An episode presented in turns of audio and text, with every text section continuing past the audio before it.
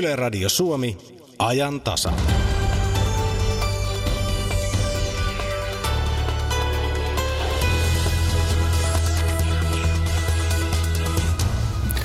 Itsenäisyyspuolue IPUn edesmenneen puheenjohtajan Antti Pesosen kirjoituksia on julkaistu postuumisti nimellä Kohti tasapainoa.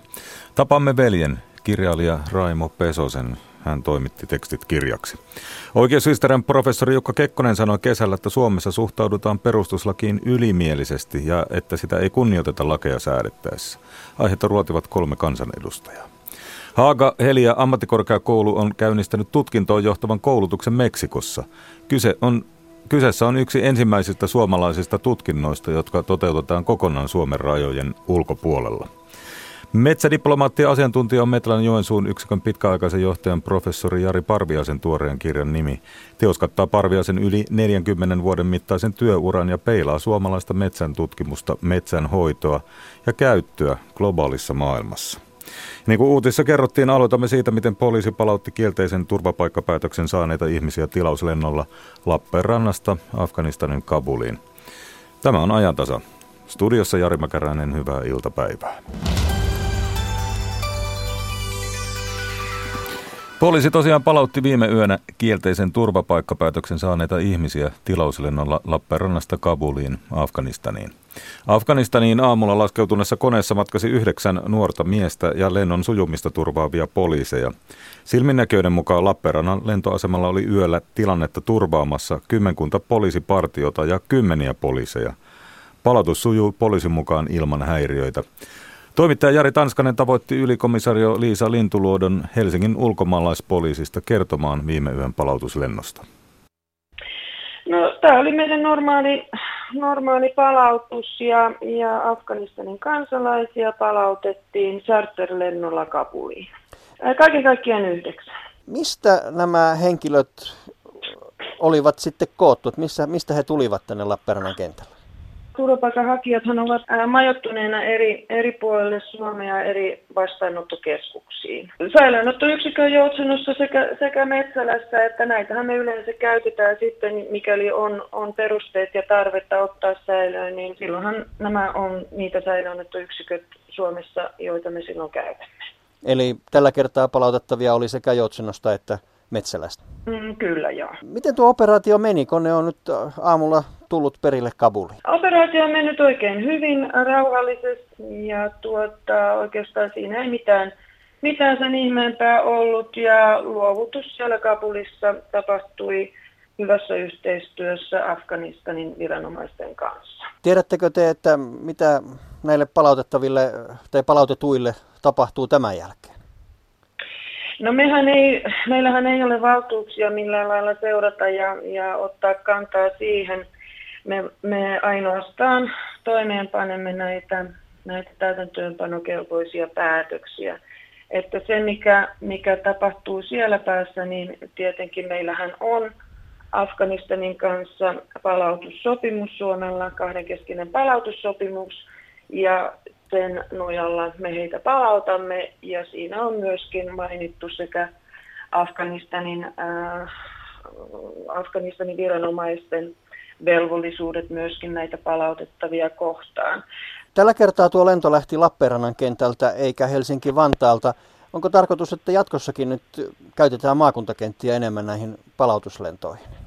En lähde tätä ennakoimaan millään muodoin, mutta katsotaan nyt sitten, miten tämä tilanne menee koska kuten on, on julkisuudessakin ollut, niin näitä yritetään häiritä ja estää aika massiivisilla keinoilla tänä päivänä näitä meidän palautuksia. Ja jotta, jotta sitten tuota, turvataan, turvataan sekä näiden palautettavien turvallisuus, että myöskin sitten esimerkiksi Helsingin lentoasemalla muiden matkustajien turvallisuus ja jopa kansainvälinen lentoliikenne – niin poliisin täytyy myöskin sitten suunnitella näitä palautuslentoja sillä tavalla, että, että mahdollisimman vähän sitten, sitten tuota nämä, nämä vastustajat ja, ja saavat sitten sellaista mahdollisuutta, että vaarantavat myöskin sitten muiden matkustajien ja tosiaan tätä kansainvälistä lentoliikennettä. Jatkosta en, en sitten osaa tällä hetkellä sanoa, että me katsomme sitten, sitten tilanteen mukaan jatkossa, miten toimitaan. Toisaalta palautuslentoja Lappeenrannasta kuinka paljon puoltaa se, että siinä on Joutsenon säilöönottoyksikkö aika lähellä? No sillä ei oikeastaan näiden palautusten suhteen ole sillä tavalla ratkaisevaa merkitystä, koska meillähän on täällä Metsälän säilöönottoyksikössä toinen yksikkö toinen ja, ja nyt täytyy ottaa huomioon se, että kaikki palautettavat he ei todellakaan ole sit säilöönotettuja, eli heitä, he tuo, tulevat sitten eri puolilta Suomea. Eli sillä säilöönottoyksikön, tällä Joutsenon säilöönottoyksiköllä ei sikäli ole suurta merkitystä siinä, vaan lähinnä se, että niin rauhoitetaan vähän tuota Helsingin lentoaseman liikennettä, mutta jatkossa en tiedä sitten, että katsotaan tilanteen. Käsittääkseni se yöllä se Lappeenrannassa se operaatio meni aika, aika sujuvasti, vaikka tietysti paljon poliisia siellä oli varmistamassa turvallisuutta kaiken varalta. No joo, meidänhän täytyy poliisin puolelta tänä päivänä varautua, varautua tota, tähän turvallisuuden takaamiseen ja, ja tota, totta kai me ollaan myöskin resurssien puolesta siihen varauduttu ja tuleva, tule, tulevaisuudessa varaudutaankin. Ja, tuota, ja tällä, tällä kertaa meni oikein hyvin, kaikki meni rauhallisesti, palautettavat olivat rauhallisia ja tuota, kaikki meni oikein hyvin. Tilauslentojahan me ollaan jo vuosia järjestetty, että tämähän ei ole mitään uutta asiaa sinänsä. Eli meillä on useaan maahan ollut näitä palautuslentoja, muun muassa 17 lentoa oli viime vuonna järjestettiin vapaaehtoisia lentoja Bagdadiin, Irakiin. Ja, ja tota, näitä pienempiä lentojahan meillä on järjestetty jo vuosia, että siinä ei ole mitään erikoista. Tämä on vaan nyt noussut sitten näiden määrien takia vähän enemmän julkisuuteen. Mm. Mutta tuota, tarpeen vaatiessa järjestetään edelleen. Näistä kun on isompia määriä samaan, samaan tuolta maahan menossa, niin silloinhan tämmöinen tilauslento on kaikkein kätevin ja sanotaan niin kuin inhimillisin keino tai tapa palauttaa ihmisiä, koska silloinhan he niin kuin tavallaan palaavat sinne yhdellä kertaa ja, ja tota, kaikki valmistelut ovat, me olemme tehneet etukäteen. Näin sanoi ylikomisario Liisa Lintuluoto. Häntä haastatteli Jari Tanskanen. Palautettiin joukossa oli myös afganistanilainen Ali Shah, joka on kertonut suomalaisille ystävilleen, että palautetut on Kabulin kentältä viety siirtolaisuusjärjestön turvataloon. Maanantaina Jyväskylässä suuressa poliisioperaatiossa vietiin säilöön joukko afganistanilaisia. Heidän joukossa oli aviopari ja heidän Suomessa syntynyt kahdeksan kuukautinen vauvansa. Ylen tietojen mukaan perhe ei ollut yöllä palautettujen afganistanilaisten joukossa.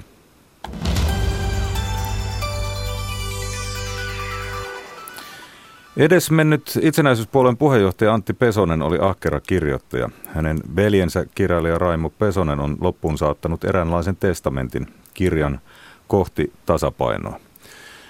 Tapasin Raimo Pesosen ennen lähetystä. Hänet tunnettiin anti-EU ja pro-markka-ihmisenä. Ja oikeastaan sitä lukuun ottamatta moni teksti voisi olla vaikka Lee Andersonin tai Touko Aallon kynästä. Mutta silti EU-vastaisena hänet ja IPU jotenkin leimatti oikeistolaiseksi ja maahanmuutto kielteiseksi. Tämä tuntuu tämän luettua jotenkin jälkikäteen ainakin aika epäreilulta. No voi, voi sitä varmaan tuollaistakin termiä käyttää. Mähän en ole puoluejäsen tai toiminnassa mukana, mikä tavallaan ehkä jälkikäteen ajatellen Antin kannalta myönteinenkin asia, että pystyt, juteltiin erilaisista asioista ja muusta niin tota, tähän tavallaan niin kuin puolueen ulkopuolisia näkemyksiä sai ehkä mun, mun suustani ja kyllähän niin itse oli jossain vaiheessa aika hämmästynyt siitä palautteesta, tämmöisestä niin kuin suorastaan äärioikeistoleimasta. Että siis, okei, okay, että voidaan sanoa, että ymmärsin ja niin kuin linjauksilta IPU vaikuttaa olevan, että sehän on siis porvarillinen puolue kyllä, mutta ei missään nimessä tämmöinen äärinationalistinen tai tai muuta, mutta sitä spekuloitiin moneen otteeseen, että itse asiassa tuo itsenäisyys-sana, sehän on Suomessa aikamoinen paradoksi, että se, se ehkä vetää puoleensa ja on vetänyt puoleensa ihan noin suomeksi sanottuna erilaisia hörhöjä jossain määrin, jotka sitten saa tietenkin julkisuutta huomattavia määriä. Eli tota, sen itsenäisyyssanan paradoksiihan menee se, että sehän on niin kuin hyvinkin helposti ja tarkasti määriteltävissä oleva asia, itsenäinen valtio, sillä on oma lippu, oma rajavalvonta, oma valuutta, oma riippumaton tuomioistuinlaitos ja näin edelleen. Nämä ovat aika yksilitteisiä. EU-Suomen kohdallahan suurilta osalta suuri osa näistä puuttuu. Oma valuutta, riippumaton tuomioistuinlaitos, rajavalvonta ja näin edelleen. Mutta tota, sitten samalla itsenäisyys, se on se suuri, itsenäisyyspäivä on se suuri valtiollinen juhla. Ja tota, sitä pidetään ihan valtavaa vaan se on valtavan tärkeässä asemassa, mutta samaan aikaan tämä ristiriita, että niin määritelmällisen valtiollisen itsenäisyyden puuttuminen ei ole mikään niin iso juttu. Eli siinä on, siinähän pitäisi mennä varmaan aika pitkälle historiaa. Siis toi entisen suurlähettilään Heikki Talvitien yhdessä teoksessa hän totesi, että suomalaisille itsenäisyys on itsenäisyyttä Venäjästä. Ja se, mikä, tämä ajatus sitä kehittelee, että mikä tahansa, mikä niin, niin sanotusti lisää itsenäisyyttä Venäjästä, niin voidaan määritellä itsenäisyyden lisäämiseksi. Eli kuten Helsingin Sanomien pääkirjoitustoimittaja joskus, tai sellainen päätoimittaja Virkkunen muotoili, että itsenäisyys on lisääntyvää riippuvuutta muista, mikä tuommoinen aika mielenkiintoinen lausunto määritelmien suhteen. Eli tavallaan se, että jos me luovutetaan päätösvaltaa Euroopan unionille, Natolle mahdollisesti näin, näin edelleen, niin me olemme entistä enemmän irti Venäjästä, eli entistä itsenäisempiä. Ja tämähän on semmoinen paradoksi, että tota, ää, niin kuin Antin ajattelussa ja linjauksissa, niin hän ei niin tämmöistä hyväksynyt, mutta ei, ei se tarkoittanut myöskään sitä, että ää, itsenäisyyttä pitäisi luovuttaa Venäjän suuntaan. Tähän väitetään, että nämä on niin joko tai asetelma, mutta historian saatossa on toisinkin ollut. Vielä joskus viime vuonna jutellessa Antti kävi muistelemaan, että vielä vuosituhannen alussa saattoi tulla keskellä yötä puhelinsoittoja, jossa uhattiin tappaa hänet, kun hän on näin epäisänmaallinen ihminen, että hän pyörittää itsenäisyyspuolueen nimistä puolue. Mutta sanoi, että nämä tämmöiset puhelut on tässä vuosien mittaan jääneet pois ja esimerkiksi tämä, mitä euroalueen euroalueeseen kuulumisesta ja sen, niin kuin, mitä se kaventaa poliittista liikkumavaraa ja mitä se niin kuin reaalipoliittisesti tarkoittaa, niin ja on puhuttu tuommoisesta 10 prosentin bruttokansantuotteen leikkautumisesta. Ja tavallaan niin kuin tulevia, jossain vaiheessa väistämättä tulevia taloudellisia shokkeja vastaan tässä ollaan niin kuin aika huteralla pohjalla. Jos ajatellaan, että nyt eletään niin kuin nousukauden, nousukauden huumaa kuulemma. Eli tavallaan ne näkemykset, mitä Antti esitti tuossa matkan varrella, niin niille on lakattu ehkä nauramasta ja, ne on, ja tota, niin, niiden niin kuin perusteet on tullut esiin. Mutta se mitä sanoit niin tuommoisesta vertaisit vihreisiin tai muuta, niin kyllähän Antin ajattelussa nimenomaan tämä tasapainon hakeminen, ihmiskunnan ja luonnon välillä. Kyllähän se on hyvin, hyvin olennaisessa roolissa, samaten kuin tota, tämmöinen niin kuin demokraattinen toiminta. Ja jos me ajatellaan tätä nykyistä uusliberalismin aikakautta, niin tota, sehän on oikeastaan valtion ja demokratiankin vastainen liike, eli tavallaan niin yritystä ja pääoman valtaa ajava. Ja, ja siinä, siinä retoriikassahan mikä tahansa demokratian ajaminen esitetään vasemmistolaisena. Löppösen keväällä julkaistu mainio teos Vapauden markkinat, niin siinä hän käy läpi tätä kulmaa. Sitä voi kyllä suositella ihan kaikille. Mutta hänelle taisi henkilökohtaisesti olla melkoinen pettymys se, että ei otettu niin vakavasti kuin ehkä olisi pitänyt mediassa. Kyllä varmasti vuosien mittaan ankaria pettymyksiä on tullut mutta tota, ää, aika, voin sanoa, että aika monessa liemessä hänet keitettiin tuossa suhteessa, mutta kyllähän myös niin kuin realiteeteissa oli ja jatko tätä toimintaa ja usko sen niin kuin tulevaisuuteen ja sen merkityksellisyyteen. Et siis suomalaiselle poliittiselle järjestelmälle on hirveän tyypillistä se, että puolueiden eduskuntapuolueiden valta on tavallaan betonoitu. Et siis mille tahansa organisaatiollehan on se ensisijainen tavoitehan on se oman olemassaolon jatkumisen turvaaminen. Esimerkiksi se, miten media käyttää valtaa vaalikeskusteluissahan on tämä niin kuin katsojalukujen metsästyksen merkeissä on olemassa pääministeritentit, sitten on olemassa yleiset keskustelut eduskunnassa jo valmiiksi oleville puolueille. Sitten on se B- tai C-sarja, jolla on vähän annetaan semmoista naureskel kylähullu leimaa.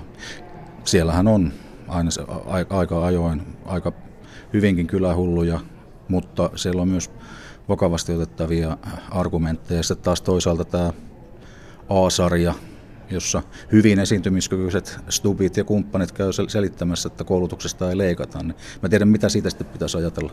Mutta siis se, että sanotaan mediaa käytetään, tota, niin, kun se käytetään termiä vallan vahtikoira, niin aika mon, tässä suhteessahan se vahtikoira nimenomaan puolustaa niin kuin vallassa olijoiden etuja. Mutta tota, kaikkea tällaista Antti matkan varrella pohti. Kyllähän sitten myöskin vuosien ja niin kuin sitkaan työn kautta niin rupesi myöskin jossain määrin ääntään saamaan kuuluville ja tavallaan se, että hän sai ehkä suhteessa enemmän ajatuksiaan esille kuin mikä se IPUn puoluekannatus oli. Ja tota, mutta kummastakaan hän ei niin kuin halunnut luopua, eli tota, kumpaakin ne niin, niin kuin kulkivat siinä mukana. Mutta jos, jos ajatellaan semmoista, niin puhutaan vaalien vapaudesta ja tasapuolisuudesta, niin kyllä sen tasapuolisuuden kohdalta voidaan niin kuin jotain kysymysmerkkejä Suomessa esittää. Ja tämä on sinänsä kiinnostava kehitys, että oikeastaan pitkin maailmaa on tuommoinen poliittisten, poliittisten järjestelmien vallankumous tapahtunut. Vanhoja puolueita, mahtipuolueita on kaatunut Meksikosta Kreikkaa ja vähän kaikkialla muuallakin. On tullut uusia liikkeitä, täysin uusia puolueita. Ranskassa nyt viimeksi, joiden linjat ja elinvoimaisuus on sitten tietenkin vaihdellut, mutta tämä tavallaan tämä tämmöinen uusi aalto, niin se on loistanut Suomessa poissaololta, että tuollainen sanotaan ikään kuin viimeisin uusi poliittinen voima Suomessa voi, se on ehkä vihreät jostain 80-luvulta. Ja silläkin on hyvin oma, omat piirteensä, että se on niin kuin liberaalipuolueen paikalle syntynyt vihreä vihreä liike, joka on luultavasti Euroopan oikeistolaisin vihreä puolue, näin olettaisin. Perussuomalaisten kohdallahan on kyse SMPn eli alkuperin keskustan kapinaliikkeen jatkumosta, joka nyt sitten tämän sinisen vaihtoehdon vai mikä se nykyisellä onkaan, sininen tulevaisuus, mä enää pysy kärryllä, niin tota, sen myötähän se ilmoittautuu jo äärikeskustalaiseksi ja haikailee niin kuin emon syliin ja taas, taas sitten se jakautuminen on tuottanut sit selkeästi tuommoisen niin äärioikeiston, äärioikeistolaisen johdon omaavan puolueen, joka nyt sitten tällä hetkellä nauttii toisiksi suurimman puolueen puoluetukea, mikä tulee tuottamaan aika mielenkiintoisia näkymiä seuraaviin vaaleihin, mainoskampanjoihin. Mutta sanotaan, että tuossa vuosien ja vuosikymmenien mittaan liikuin Pohjanmaalla synnyinseudulla liikkuessa, niin varsin monet ihmiset tuli mulle sanomaan, että että velipoika olisi kansanedustaja, jos se olisi jossain toisessa puolueessa tai tietyssä jossain puolueessa. Mutta niin, hän tekee niin kuin hyväksi näkee.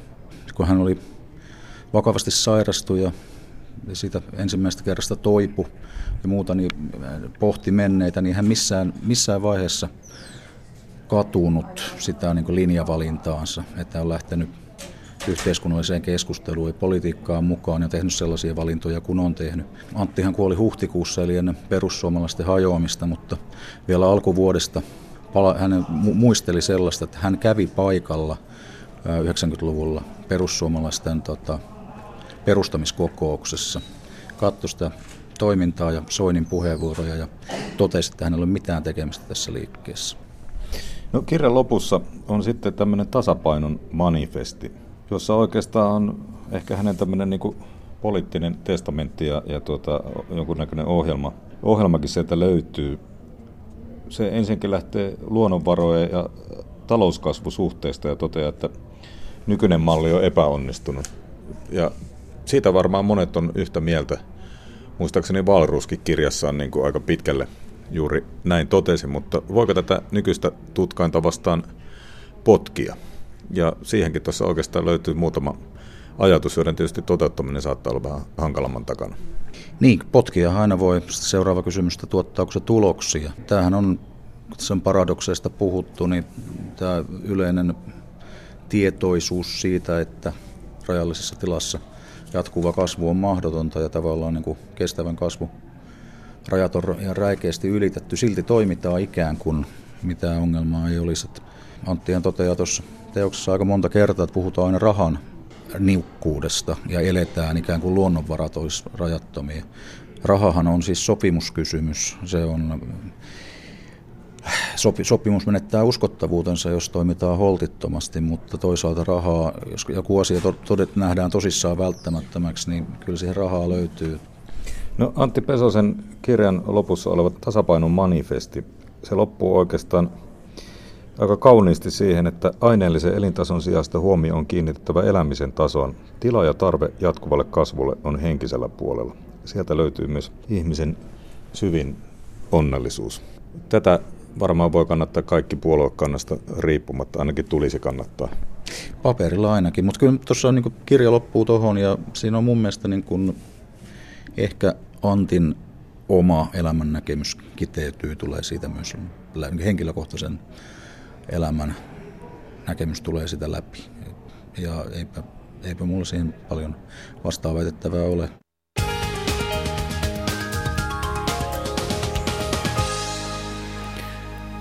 Ensi tiedote liikenneonnettomuudesta tielle 50, siis kehä kolmoselle. Siellä Tuusulaväylän liittymän kohdalla Vantaalla on tapahtunut onnettomuus. Tie 50, kehä 3, Tuusulaväylän liittymä.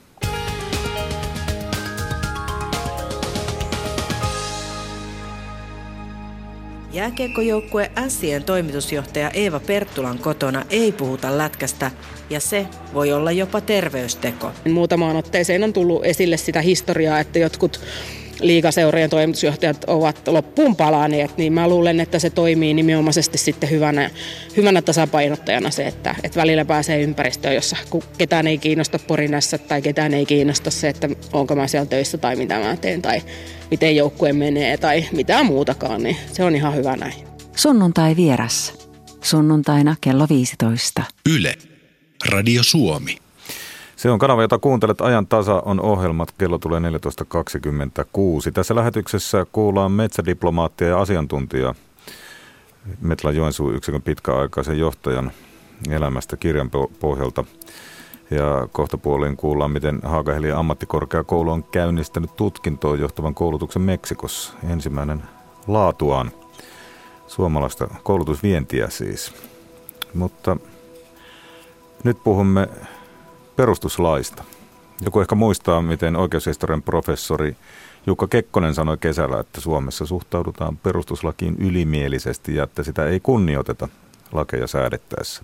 Toinen näkökulma on se, että jos halutaan lisää turvallisuutta ja parempia terveyspalveluja, perustuslaki voi olla uudistusten jarru. Seuraavassa toimittaja Maria Alakokon haastattelussa aihetta ruotivat kolme kansanedustajaa, perustuslakivaliokunnan puheenjohtaja Annika Lapintie Vasemmistoliitosta, saman valiokunnan varapuheenjohtaja Tapani Tölli keskustasta sekä perustuslakivaliokunnan varajäsen kokoomuksen Ben Zyskovic. Olen eri mieltä kuin Kekkonen. Perustuslakia kunnioitetaan ja perustuslakivaliokunta joutuu päivittäin työssään arvioimaan hallitusten lakiesitysten suhdetta perustuslakiin. Eli perustuslakia kunnioitetaan, mutta pitää tietysti nähdä, että perustuslain tulkitsemisessa on aina kyse tulkinnasta. Ja nykyisen hallituksen muka yliolkainen suhtautuminen perustuslain vaatimuksiin ei ole totta, vaikka sellaisia väitteitä usein esitetään. Itse asiassa kävi niin, että kun Sipilän hallitus oli muodostettu ja ennen kuin se oli ehtinyt antaa yhtäkään lakiesitystä eduskunnalle, niin pari perustuslakivaliokunnan usein käyttämää hyvää asiantuntijaa, eli professorit Ojanen ja Lavapuro kirjoittivat julkisuudessa, että hallitus ö, ei huomioi riittävästi perustuslakia otsikolla tippuiko perustuslaki prosessikaaviosta. Ja kun asenne oli tämä jo etukäteen, että tämä hallitus ei riittävästi huomioi perustuslakia, niin sen jälkeen siitä lähtien – on useissa tilanteissa etukäteiskeskustelussa valtiosääntöoppineiden joidenkin heistä toimesta nähty, perustuslaillisia ongelmia asioissa, joissa itse perustuslakivaliokunta sitten, kun asiat on perustuslakivaliokunnassa käsitelty, ei ole nähnyt näitä ongelmia. Kekkonen viittasi tässä paitsi tähän hallitukseen myös aiempiin, että hän ei tarkoittanut tätä hallitusta Joo. erityisesti, korjaan sen verran. Sanotte polemiikkilehdessä, että koko Suomen voi tulkita elävän vakavasti perustuslain vastaisessa tilassa. Ben Zyskovits, miten tämä on mahdollista, jos perustuslakia noudatetaan ylikireästi? No tuossa, kun siteerasitte, niin siitä jäi tärkeä sivulause pois. En ole nähnyt lopullista haastelua, mutta varmasti sanoin, että jos perustuslakia ja sen yhdenvertaisuussäädöstä yleisesti tulkittaisiin yhtä kireästi kuin nyt perustuslakivaliokunta tulkitsi sote-uudistuksen yhteydessä. Eli menemättä nyt tässä soteen sen syvemmälle, niin kun katsottiin, että onko tämä hallituksen esityskokonaisuus sopusoinnussa perustuslain yhdenvertaisuussäädöksen kanssa – niin näiden sosiaali- ja terveyspalvelujen yhdenvertaista saamista minun mielestäni, kollegat oli eri mieltä, arvioitiin suhteessa sellaiseen ideaalitilanteeseen, jossa yhdenvertaisuus toteutuisi tavalla, joka ei ihmisten elämässä ole koskaan mahdollista. Ja jos näin kireästi arvioitaisiin tällä hetkellä esimerkiksi olemassa olevia sivistyksellisten perusoikeuksien toteutumista tai monien muiden perusoikeuksien toteutumista, jos näin kireästi tulkittaisiin, niin sitten sanoin totta kai kärjistäen, että sitten varmaan koko Suomi elää perustuslain vastaisessa tilanteessa. Hyvä, että siihen tuli selvitys. Annika Lapintie, suhtaudutaanko perustuslakiin yliolkaisesti vai noudatetaanko sitä prikulleen? Kumpi tässä nyt on? Mikä on prikulleen? Aina on kyse tulkinnasta. No sanoisin, että kyllä mun mielestä perustuslakia noudatetaan ja meillähän on ainutlaatuinen järjestelmä Suomessa, että lakien sitä perustuslaillisuutta tulkitaan ennakollisesti myös parlamentaarisessa valiokunnassa. Eli, eli perustuslakivaliokunnassa, eduskunnassa ja, ja tämä järjestelmä, mun mielestä ne lait, jotka tulevat sinne perustuslakivaliokunnan käsittelyyn ja joiden osalta todetaan, että niissä ei ole ongelmia, niin totta kai ne ovat silloin perustuslain mukaisia. Ja, ja perustuslakiuudistuksen jälkeen on, on hyvin vahvasti siirrytty sellaiseen tulkintaan, niin kuin tässä todetaan, mutta sellaisen käytäntöön, että eduskunnassa ei säädetä perustuslain vastaisia lakeja, niin kuin aikaisempina vuosikymmeninä on ollut mahdollista säätää tällaisella poikkausmenettelyllä niin, niin tämä ei enää ole mahdollista, vaan sitten lait korjataan niin, että ne noudattavat perustuslakia. Mutta ihan tästä sote-lainsäädännön perustuslakikäsittelystä muutama sana. Ensinnäkin se valiokunnan mietintö on yksimielinen. Ja, ja ehkä juuri siksi, että perustuslakivaliokunnassa istuu kansanedustajia, jotka on valittu eri puolilta Suomea äänestäjien tahdosta sinne, niin, niin sen vuoksi ehkä se pyrkimys yksimielisyyteen on korostettu. Eli halutaan silläkin alleviivata, että tässä ei olla omien puolueiden edustajina, vaan tulkitaan sitä perustuslakia. Tapani Tölli, mitä mieltä te olette? Suhtaudutaanko yliolkaisesti vai, vai kunnioitetaanko perusla, perustuslakia? Kyllä selvä lähtökohta on, että, ja yleisesti kunnioitetaan. Koko voimassa oleva perustuslaki on hyväksytty käytännössä suurella yksimielisyydellä. Ja meidän yhteinen tehtävä on sitä vaalia. Se on meidän koko yhteiskunnan kivijalka. Ja itse olen ollut noin kymmenen vuotta perustuslakivaliokunnassa ja täytyy todeta se, että perustuslakivaliokunnan sisälle harvoin tulee politiikka. Ja se toimii sillä tavalla, että esimerkiksi eduskuntaryhmät eivät evästä perustuslakivaliokunnan jäseniä, vaan perustuslakivaliokunnan jäsen kertoo ryhmälle, mitä mieltä valiokunta on. Ja esimerkiksi tässä sote-uudistuksessa ja siinä lausunnossa voin sanoa hyvin selkeästi, että esimerkiksi omalta puolueeltani, eli oman puolueen ministereiltä, en pääministeriltä enkä, enkä sektoriministereiltä, saanut minkäänlaista toivetta siitä, miten asiaa tulisi perustuslakivaliokunnassa käsitellä. Mutta en, en yhdy siihen, että hallituksessa lainvalmistelussa suhtauduttaisiin yliolkaisesti, mutta kiire ja, ja paine ja nimenomaan taloudellisessa lamassa saattaa tulla tilanteita, että ei ole riittävästi ehditty eikä ole paneuduttu siihen, mitä kaikkia yksityiskohtia tähän liittyy. Kuunnellaan tähän väliin nyt se, että minkälaista kritiikkiä on tullut tältä Jukka Kekkoselta, että mitä hän sanoi silloin, silloin heinäkuussa tässä lähetyksessä. Tässä on erittäin vahva tällainen ideologinen, ideologinen tavoitteenasettelu, joka liittyy julkisen vallan heikentämiseen, yksityistämiseen, jopa hyvinvointivaltion tiettyjen rakenteiden purkamiseen tai ainakin uudelleenarvioimiseen. Ja, ja mielestäni tämä ideologinen perusta pitäisi saattaa myös julkisen keskustelun kohteeksi paljon laajemmin kuin nyt on tapahtunut. Että näistä laeista ja perustuslaista tehdään niin kuin syntipukkeja tämmöiselle asialle, jossa, jossa tota, on kysymys suurista poliittisista ideologisista valinnoista. Hajotetaanko tässä siis hyvinvointiyhteiskuntaa teidän mielestänne, siis Annika Lapintie? Joo, jos nyt kommentoin ensin tätä julkista keskustelua, mitä oikeusoppineet tai muut yliopiston tutkijat käy, niin minulta kyllä ette saa lausuntoa, että sananvapautta ei pitäisi kunnioittaa. Mun mielestä on hyvä, että käydään tätä julkista keskustelua. Ja se on sitten kokonaan toinen asia, millä tavalla hallitus niitä esityksiä tekee ja eduskunta ja perustuslakivaliokunta niitä käsittelee. Tässä sote-uudistuksessa muun muassa täytyy sanoa ihan hallitukselle kiitoksena tässä valinnanvapauslakiesityksessä. Siellä on kirjattu sisään siihen esitykseen, että kyllä me virkamiehet ja hallitus sitten, joka on antanut sen esityksen, tiedämme, että tässä on ongelmia ja nyt täytyy kyllä sanoa, että siinä oli sen verran paljon ongelmia, että paras tapa olisi totta kai ollut, että hallitus olisi itse ennen sen tulemista eduskuntaan korjannut niitä valinnanvapauslainsäädännön ongelmia, mutta sekin on mun mielestä hyvä ja rehellistä, että hallituksen esityksessä on ne ongelmat kirjattu. Ja siellä muun muassa selkeästi todetaan tästä julkisen vallan kiellosta tuottaa niitä sosiaali- ja terveyspalveluita, että kyse ei ole perustuslaista johtuvasta vaatimuksesta, Kyse ei ole EU-oikeuden vaatimuksesta, vaan kyse on hallituksen poliittisesta linjauksesta. Ja ihan näillä sanoilla siellä valinnanvapauslainsäädännössä hallitus saattoi asian perustuslakivaliokunnan käsittelyyn ja tavallaan kirjoitti auki ne ongelmat. Ja näitä sitten käsiteltiin. Entä nyt siis tämä, että ollaanko hanakampia muuttamaan perustuslakia? Kuinka korkea kynnys se on tällä hetkellä? Se Tapani Tölli perustuslain muuttamiseen kynnys on korkea. Ja, ja eikä sitä kynnystä ole muutettu, eikä sitä muuteta hetken mielijohteesta. Se aina on huolellisen valmistelun jälkeen. Te johdatte Mutta, parasta, tie, parasta aikaa tätä tiedustelulakityöryhmää ja siinäkin ilmeisesti on se edessä, että, että jollain tavalla pitää tehdä muutoksia perustuslakiin. Tämä sisältää sen että perustuslakia näistä eh, tuota, tietoliikennetiedusteluun liittyen ja luottamuksellisen viestin suojaan on puututtava. Ja se, se siitä muutostarpeesta mielestäni vallitsee melkoisen suuri yksimielisyys. Julkinen keskustelu on ollut enemmänkin siitä, onko tämä kiireellinen vai ei. Mutta ja koko tiedustelulainsäädännön uudistamisen tarve todetaan yhteisesti.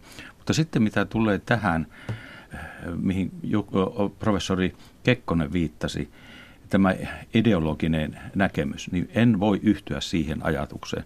Perustuslaki ja perustuslain tulkinta kuvaa kyllä yhteiskunnan arvoja, mutta ei perustuslain tulkinta ole herkkä poliittiselle suhdanteille, eikä voi olla, vaan se on tietyllä lailla vakaa, mutta pitää sen että ei se ole maailman loppuun asti samanlainen, mutta pitää seurata arvoja. Mutta se takaa sen, että perusoikeudet ja tämä meidän järjestelmä säilyy. Ja nyt kun käydään tätä keskustelua, niin on syytä katsoa kokonaisuutta. Sitä, mitä kaikkia perustuslakivaliokunta käsittelee ja mitkä sen lausunnon sisällöt on. Esimerkiksi tässä sotessa ja monessa muussa on tullut esille, että tämä meidän järjestelmä toimii. Ja nyt kun perustuslakivaliokunta antoi lausunnon ja esitti lausunnossaan, mitä on muutettava, ja tämä valinnanvapaus meni uuteen valmisteluun ja nämä muut, tämä maakuntaosa voidaan muuttaa eduskunnassa. Ei se ole mitään dramaattista. Ja Mutta tämä... Kekkonen sanoikin siinä haastattelussa, että, häne, että, että laastaroidaan vaan vähän, että tehdään vaan pieniä muutoksia, että ei, ota, ei, ei ota tässä tosissaan. Minusta tämä ei pidä paikkansa. Kyllä perustuslakivaliokunnan lausunto otetaan tosissaan. Näin perustuslakivaliokunnan varapuheenjohtaja Tapani Tölli. Muut keskustelijat olivat saman valiokunnan puheenjohtaja Annika Lapintie sekä varajäsen Ben Zyskovic. Toimittaja oli Maria Alakokko. Sitten kouluasioihin. Haaga Helia ammattikorkeakoulu on käynnistänyt tutkintoon johtavan koulutuksen Meksikossa. Kyseessä on yksi ensimmäisistä suomalaisista tutkinnoista, jotka toteutetaan kokonaan Suomen rajojen ulkopuolella. Nelivuotinen International Business-tutkintokoulutus tähtää latinalaisen Amerikan liike-elämän tarpeisiin. Koulutusvienti on yksi Suomen hallituksen kärkihankkeita. Haagahelian ammattikorkeakoulu on myynyt kokonaisen suomalaisen tutkinnon Meksikoon. Tämä International Business-koulutus järjestetään yhdessä Mondragonin yliopiston kanssa. Rehtori Teemu Kokko, miten merkittävästä koulutuskaupasta on kysymys? No tässä on kyllä kysymys varsin historiallisesta kaupasta, koska meidän tietojen mukaan tämä on joko ensimmäinen tai ainakin ensimmäisten joukossa, kun kokonainen suomalainen ammattikorkeakoulututkinto on myyty ulkomaille ja myöskin toteutetaan siellä ulkomailla. Ja tätä on pari vuotta valmisteltu, että näissä on hirvittävä taustatyö, jota, joka on tehty. Kertokaa hieman tästä koulutuksesta. Tässä, tässä on kyseessä meidän International Business-ohjelma, jota me pyöritään Suomessa, hyvin suosittu ohjelma. Suomessa se on kolme ja puolivuotinen, mutta Meksikossa se on sopeutettu paikallisiin standardeihin ja siellä se on nel- nelivuotis bachelor-tasoinen ohjelma. Ja siinä noudatetaan sekä Suomen että Meksikon valintakriteereitä ja, ja, ja se niin kuin valmistelun haasteellisuus on tullut siitä, että tämä on täysin sopeutettu sekä suomalaiseen että meksikolaiseen säännöstöön ja lainsäädäntöön. No matkustaako sinne suomalaisia opettajia myös? Siellä on, meidän opettajat on paikalla vuodesta noin kolme kuukautta, eli me tehdään modulaarista, modulaarista opetustyötä. Sitten siellä on paikallisia opettajia ja tämä kuvio on sellainen, että me vastataan itse tietystä osasta ja sitten tiettyyn osaan, niin, niin meidän yhteistyökumppani, paikallinen yliopisto vastaa koulutuksesta ja me olemme kouluttaneet kaikki nämä opettajat. He ovat saaneet su- suomalaisen opettajakoulutuksen. Ja sitten tässä on vielä kolmas kumppani, joka on tämmöinen espanjalainen Mondragon yritys, jonka kautta me saadaan sitten myöskin opetusresursseja. Eli tämä on tämmöinen aika tyypillinen profit sharing järjestelmä. Eli kyllä matkustetaan, mutta ihan koko aikaa siellä ei, ei olla. Ja myöskään emme ole joutuneet rakentamaan mitään rakennuksia tai muita tällaista infraa sinne. Rehtori Teemu Kokko, merkitseekö se Haagahelian koulutusviennin nousua ihan uudelle tasolle? No sanotaan, että tämä on ainakin iso askel meillä tavoitteella. Me omassa strategiassamme toteamme, että Haagahelian kaikki kasvu tulee kansainvälisiltä markkinoilta. Ja, ja kyllä tämä iso askel on meille ja, ja nyt jo markkinoidaan seuraavaa vuotta ja uskotaan, että tämä tulee ihan merkittävä. Puhutaan useista kymmenistä opiskelijoista tässä nyt seuraavan parin kolmen vuoden aikana. Meksikon suurlähettiläs Ernesto Cespedes uskoo, että yhteistyö koulutuksen alalla Suomen ja Meksikon välillä jatkuu, varsinkin kun Meksiko on juuri uudistamassa koulutustaan.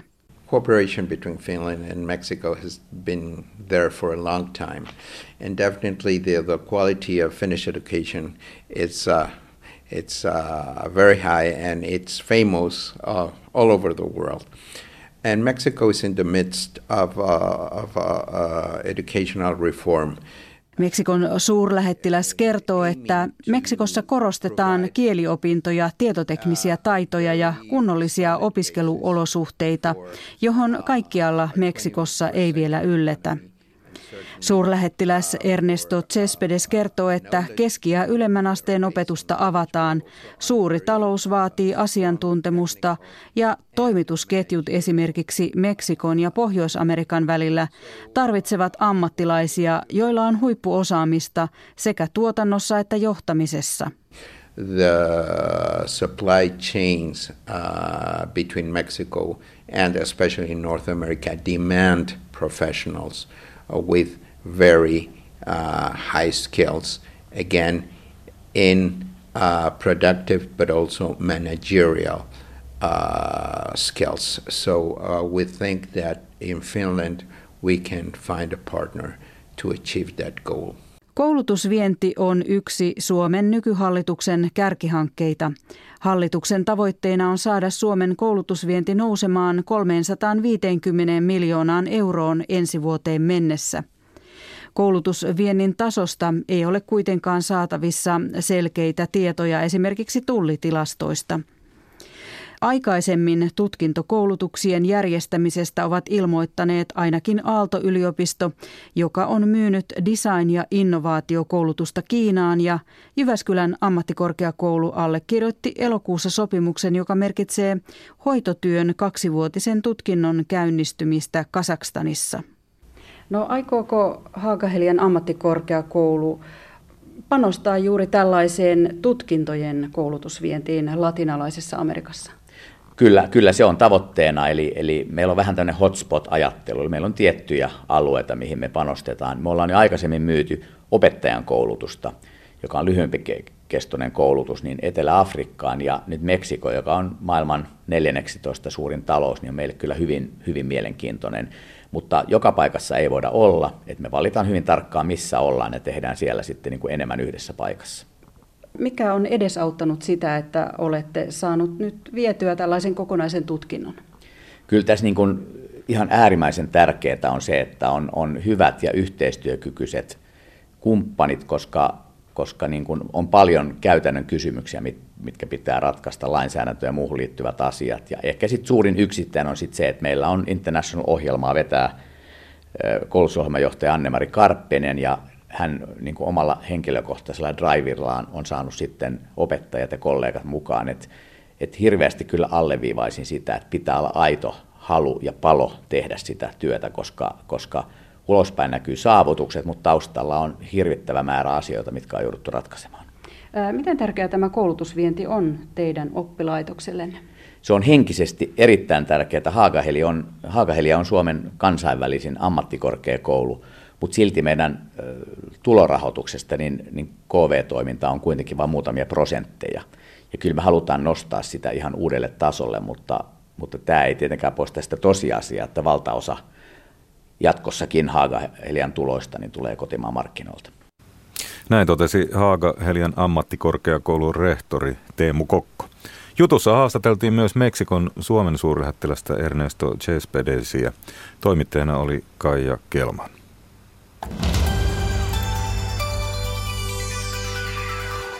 Sitten mennään metsään. Metsädiplomaatti ja asiantuntija on Metlan Joensuun yksikön pitkäaikaisen johtajan professori Jari Parviaisen tuoreen kirjan nimi.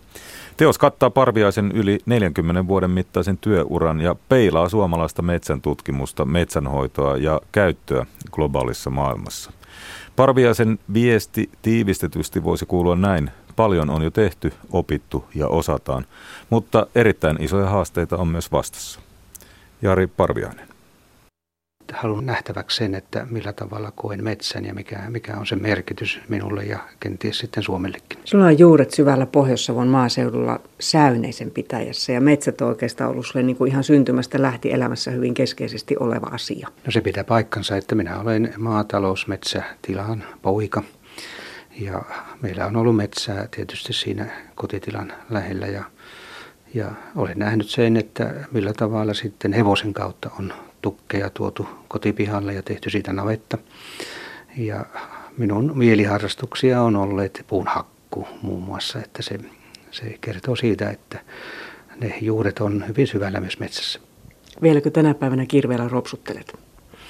No kyllä niitä, kyllä niitä tehdään, että minä en siihen tietenkään ole tässä vaiheessa mennyt, että ottaisin koneellisen puun hakkuun. Kirveellä tehty klapi on kaikkein paras se kilahtaa iloisesti. Se muistuttaa siitä, että tässä on vähän hikoiltu tuon ansaittu klapi. No miten sinusta tuli metsäalan ihminen, ihan leivältäsi ja pitkän kaaren tekijä? No mulla oli kiinnostusta lääkäriammattiin ja metsäalan ammattiin ja, ja tuota, lääkärin ammattia yritin pääsykokeiden kautta, mutta jäin siinä 0,3 astetta pääsykokeen kautta pois, enkä päässyt siitä siinä eteenpäin, mutta mulla oli jo silloin mielessä, että otan sitten tähtäimen metsähoitajan tutkinnon. No ala on kyllä vienyt sinua. Jos jotain semmoisia niin keskeisiä uravarrella olevia pomppuja, liikkuja, maisemia piirrät esiin, mikä on semmoinen sinun mielestä tärkeät asiat mainita tältä pitkältä taipaleelta? Luulen, että kaikkein näkyvin asia on, on kansainvälisyys, että olen silloin alkuvaiheessa niin saanut stipendin jatko-opiskelua varten Saksassa ja olin siellä perheeni kanssa yhden vuoden. Ja sen ohella niin minusta tehtiin sitten metsäattaseja, metsäalan osaaja Suomen Saksan suurlähetystö ja toimin siellä kolme vuotta e, Suomen metsämaineen edistämisen ja parantamisen asiassa. Mutta yhtä lailla minä luulen, että olen saanut olla Joensuussa vuodesta 1981 lukien Joensuun tutkimusaseman ja, ja tämän metatalon edistämisessä ja toiminut Joensuussa metsätutkimuslaitoksen työssä niin 33 vuotta, eikä eläkkeelle saakka. Puhutaan pari sanaa aluepolitiikasta. Miten sinä ajattelet aluepolitiikan ja koulutuspolitiikan ja tämän meidän metsistämme huolehtimisen? No ehdottomasti erityisesti metsä- ja maatalousasiat, niin ne ovat alueellisia asioita, eivätkä Helsinki lähtöisiä asioita. Minusta se kaikkein olennaisin asia on, että Helsingissä metsäopetuksessa ollaan teorian, politiikan, rahoituksen ja tämmöisen yleisen metsätalouden asialla. Kun ollaan täällä maakunnassa, meillä on suora yhteys metsätoimijoihin. Sanotaan vaikka Joensuussa, että meillä on yhteys John Deeren eh, tuotantoon. Voimme antaa heille apua metsätraktoreiden kehittämisessä. Meillä on biotalouteen välittömästi kokemus täällä olemassa. Voimme toimia metsäalan toimijoiden kanssa yhteistyössä, joka puuttuu täysin Helsingistä.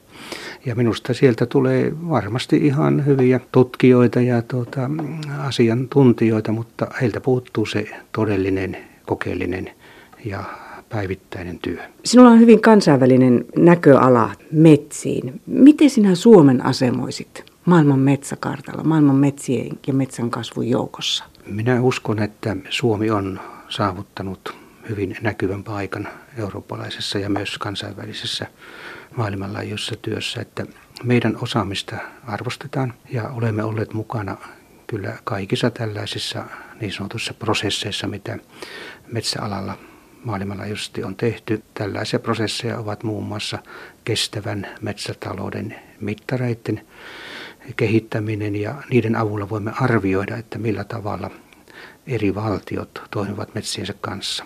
Toimivatko he metsää säästäen tai hukaten tai, tai mikä on se, on se tilanne ja me ollaan niissä oltu asiantuntijana hyvin korkeilla askelmilla. Ja sen ohella niin uskon, että suomalaista metsätaloutta ja metsäteollisuutta arvostetaan. Meillä on, on kyky, hyvä metsälaki ja huolenpito metsien hakkuista, suojelusta, joka ylittää monen muun valtion tavat toimia. Kun katsot metsien käsittelyä globaalisti, oletko huolissasi metsistä? Kyllä olen niistä huolissani ja tuota, erityisesti tuota suurien trooppisten maiden metsätalous on, on vaatii vielä paljon työtä, että saamme samanlaiset arvot kuin mitä Suomessa ja Euroopassa muun muassa on tehty. Trooppiset maat on, on tietysti suuria maita, varsinkin Brasilia ja voidaan sanoa ehkä myös Kiina jossakin määrin.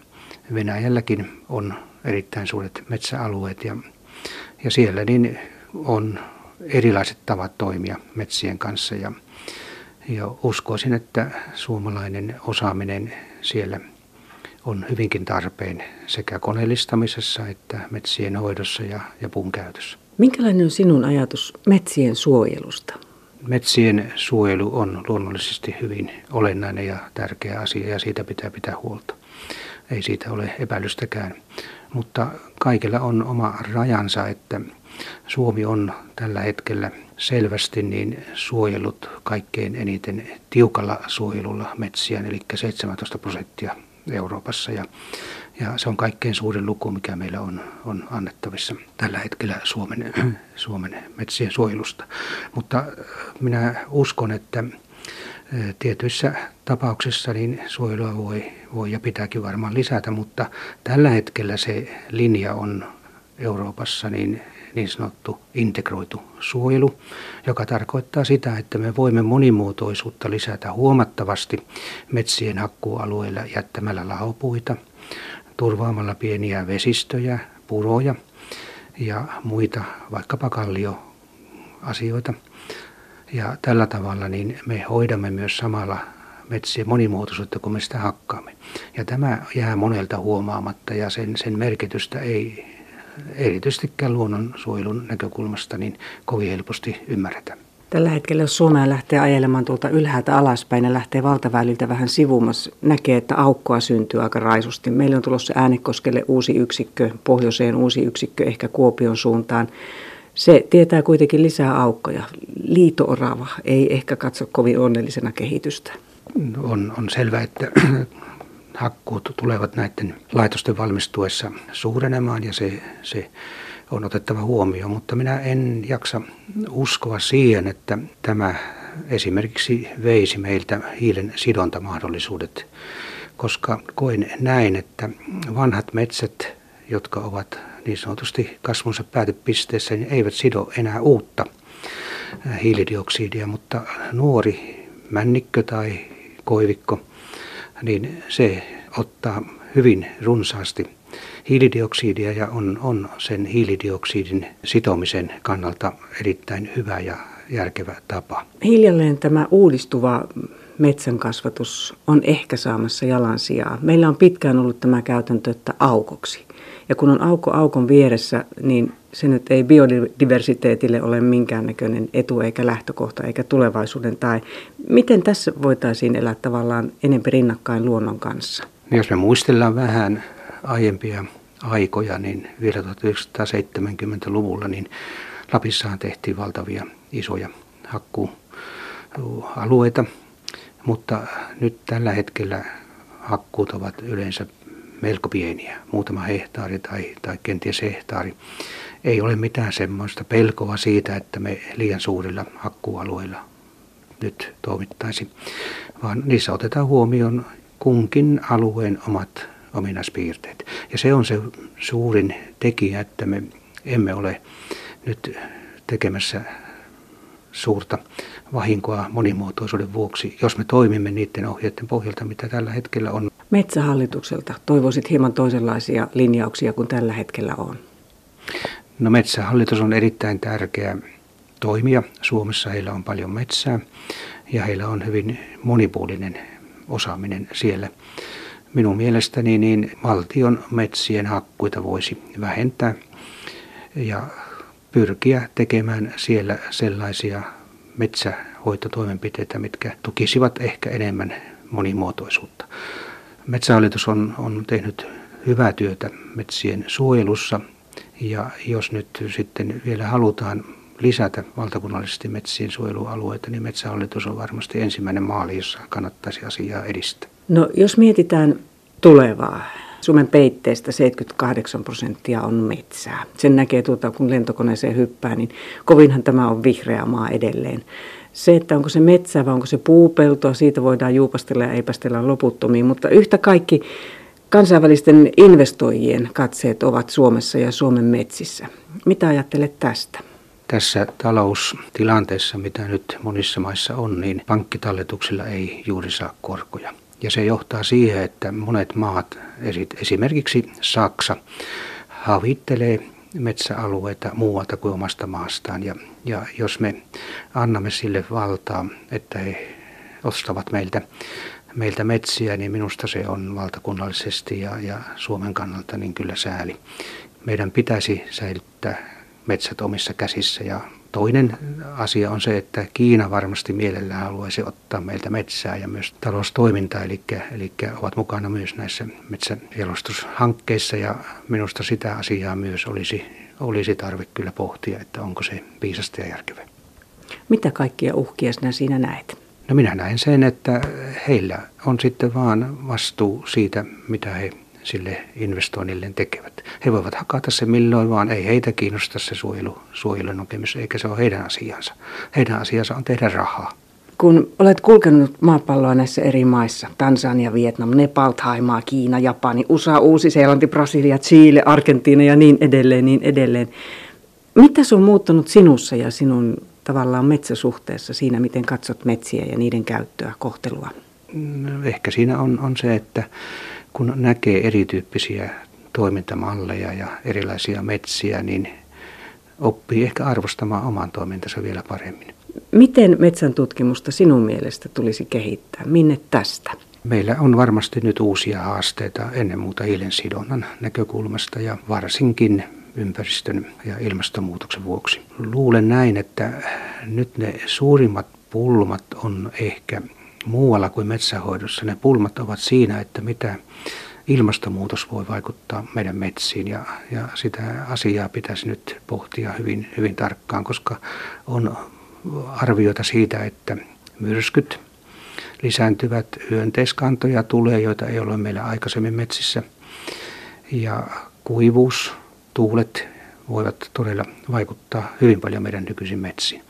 Ja ne eivät ole meidän metsänhoidon tai metsänhoitajien käsissä. Ne ovat luonnon käsissä ja meidän pitäisi näissä nyt kyllä miettiä, millä tavalla voimme toimia, jos tällaisia asioita sattuu. Jari Parviainen, kun työ on ollut metsää, metsä on sinun työsi ja mökillä viihdyt, kirveen kanssa toimit, tympäännytkö koskaan puuhun tai metsiin?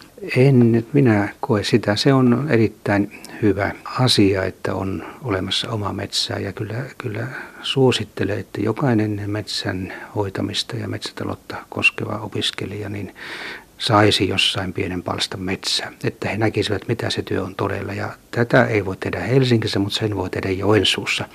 Ja siinä mielessä meidän, meidän tota, ei missään tapauksessa niin ole järkevää niin antaa sitä viestiä, että kaikki pitää keskittää Helsinkiin. Jari sen tapasi Joensuussa Siru Päivinen. Tämä on ajan tasa. Ja voisi oikeastaan sanoa, että tämä oli ajan tasa. Lähetys on lopuillaan. Huomenna sitten taas totta kai aamun kello 10 Yle Uutisten jälkeen jatketaan. Ja huomenna Suomen urheilun ainoa todellinen ammattilaissarja, eli jääkiekon liiga. Sehän alkaa noususuhde on osaltaan parantanut liikan ja seurojen taloustilannetta, joten konkurssiuutisia tuskin on liikaseurojen osalta tulossa. Muutenkin sarjaa ollaan aloittamassa luottavaisin mielin. Katsojamäärät lähtivät viime kaudella jälleen nousuun ja alkavalla kaudella edessä on monenlaista tapahtumaa Tallinnassa pelattavaa ulkoilmaottelua myöten. Ajantasan haastattelussa on aamupäivällä toisen kautensa liigan toimitusjohtajana aloittava Riku Kallioniemi. Ja huomenna aamupäivällä Yle vastaaosuudessa studioon tulee Ylen viestintäpäällikkö Mika Ojamies. Ja hänelle voit vaikka ihan heti lähettää kysymyksiä. Osoite on tuttu ajantasa.yle.fi.